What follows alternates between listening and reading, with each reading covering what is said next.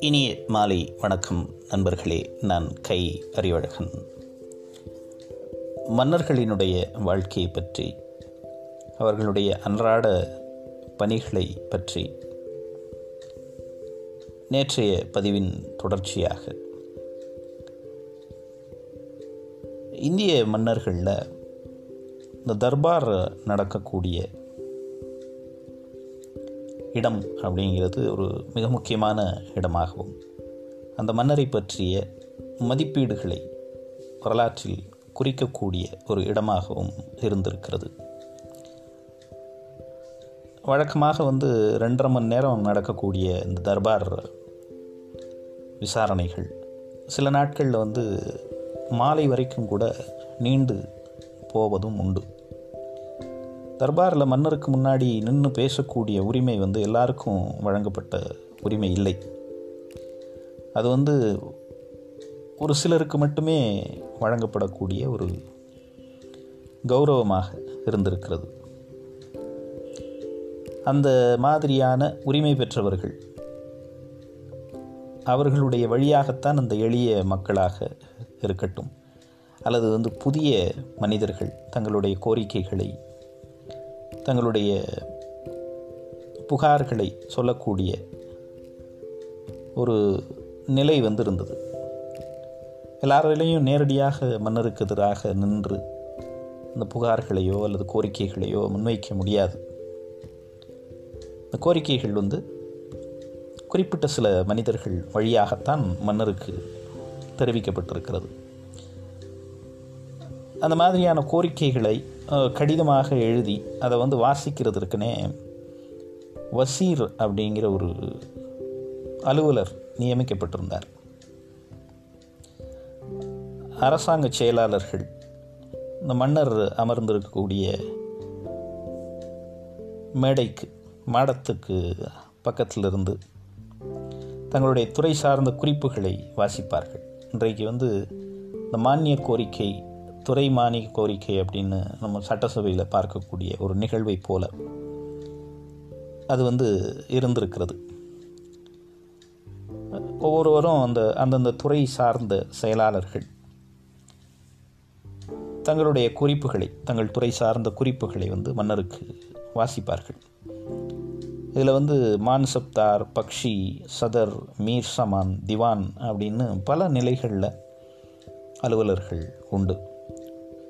இவர்கள் வந்து வருவாய் நிதி அதே மாதிரி நியமனங்கள் ஊதியம் வழங்குதல் மானியம் துறை சார்ந்த மாற்றங்கள்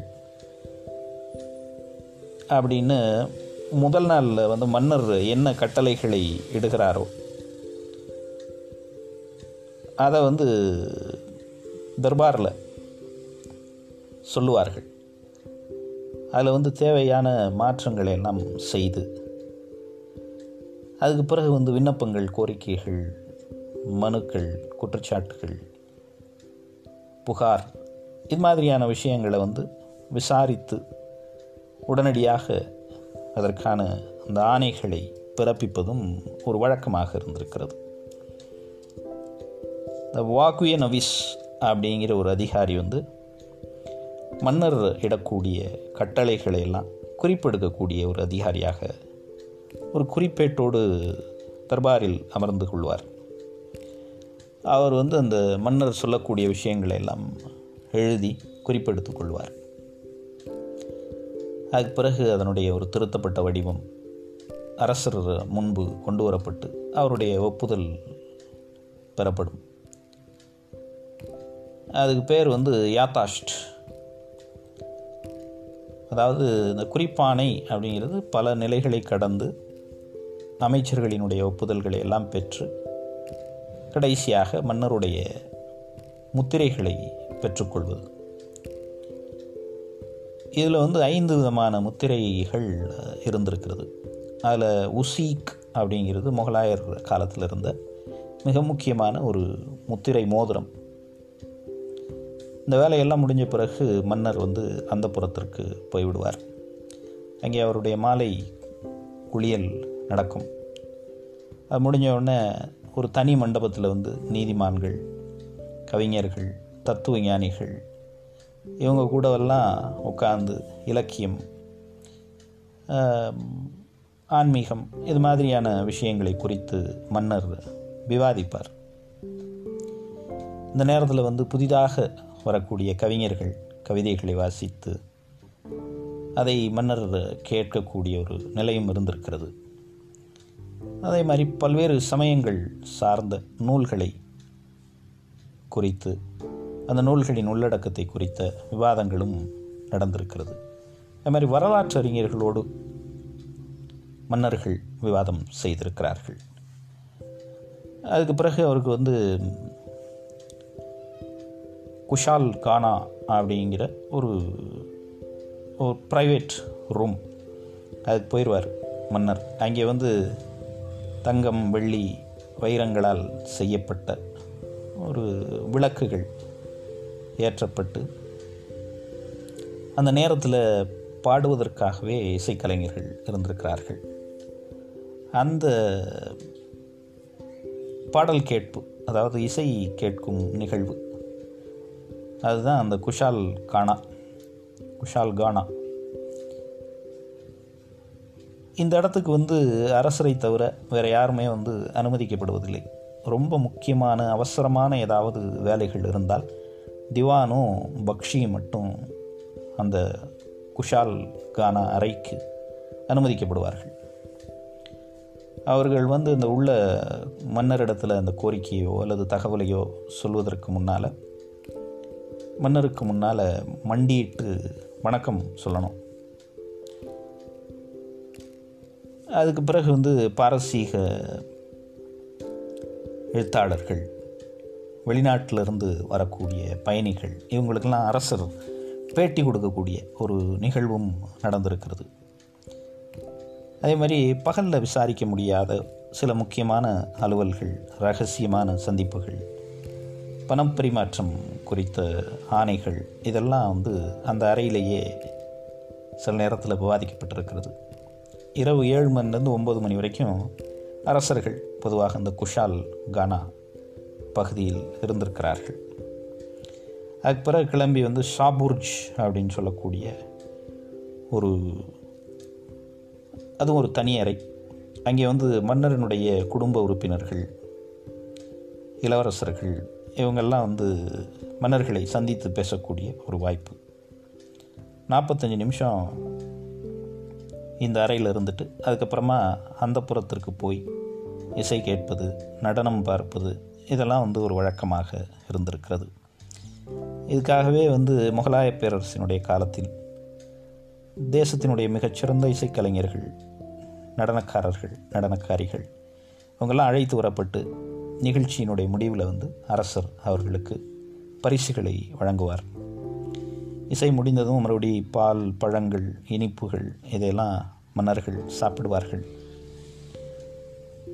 அதுக்கு பிறகு வந்து தனக்கு விருப்பமான பெண்ணினுடைய அறைக்கு மன்னர் சென்று விடுவார். அங்கே ஒரு திரை மாதிரியான ஒரு அமைப்பு இருந்து அந்த அறைக்கு அந்த திரைக்கு பின்னால் நின்று கொண்டு கதை சொல்லக்கூடியவர்கள்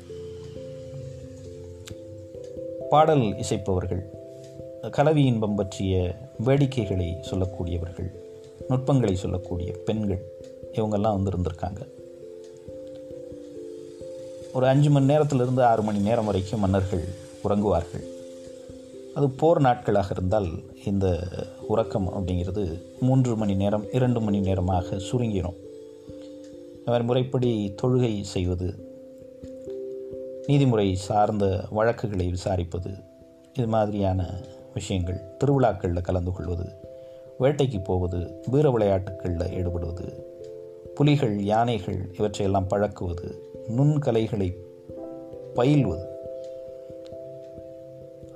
ஓவியம் அல்லது இசை இது மாதிரி நுண்கலைகளை வந்து பயிலக்கூடியவர்களாகவும் தொடர்ந்து மன்னர்கள் இருந்திருக்கிறார்கள். சித்திர எழுத்துக்கள் எழுதுவது அப்படின்னு ஒரு மன்னருக்கு ஒரு மிகச்சிறந்த மன்னருக்கு வந்து இருபத்தி நான்கு மணி நேரம் போதாத ஒரு சூழல் தான் இருந்திருக்கிறது.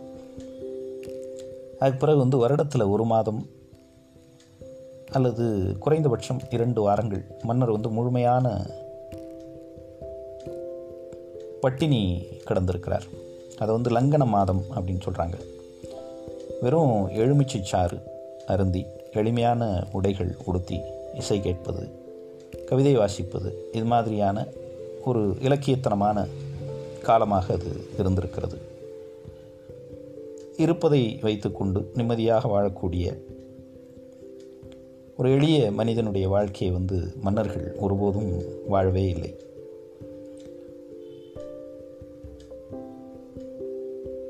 இதில் வந்து இந்தியாவினுடைய சிறந்த ஆட்சியாளர் அப்படிங்கிற பெயரை எடுப்பதற்கு மூன்று மிக முக்கியமான பண்புகள் உண்டு அப்படின்னு ஒரு வரலாற்று ஆசிரியர் இபின் ஹாசன் சொல்கிறார் வலிமையான படைபலம் ஒன்று. ரெண்டாவது வந்து உறுதியான ஒரு மைய அரசு. அதே மாதிரி நீதி பரிபாலனத்தில் மக்களுக்கு எந்த தொல்லைகளும் நிகழாமல் காக்கக்கூடிய ஒரு அரசாட்சி. இப்படி தான் வந்து இருந்திருக்கிறது. இந்த முகலாய மன்னர்களினுடைய வாழ்க்கை அப்படிங்கிறது ஒரு எளிய மனிதனுடைய வாழ்க்கையைப் போல இல்லாமல் மிகச்சிறப்பானவற்றை தேர்வு செய்து அவற்றையெல்லாம் பழகி அவற்றை பயிற்சி செய்யக்கூடிய ஒரு காலமாக எல்லா அரசர்களுக்கும் இருந்திருக்கிறது அப்படிங்கிறது வரலாறு. நன்றி நண்பர்களே. மீண்டும் இன்னொரு பதிவில் நாளை உங்களை சந்திக்கிறேன். வணக்கம்.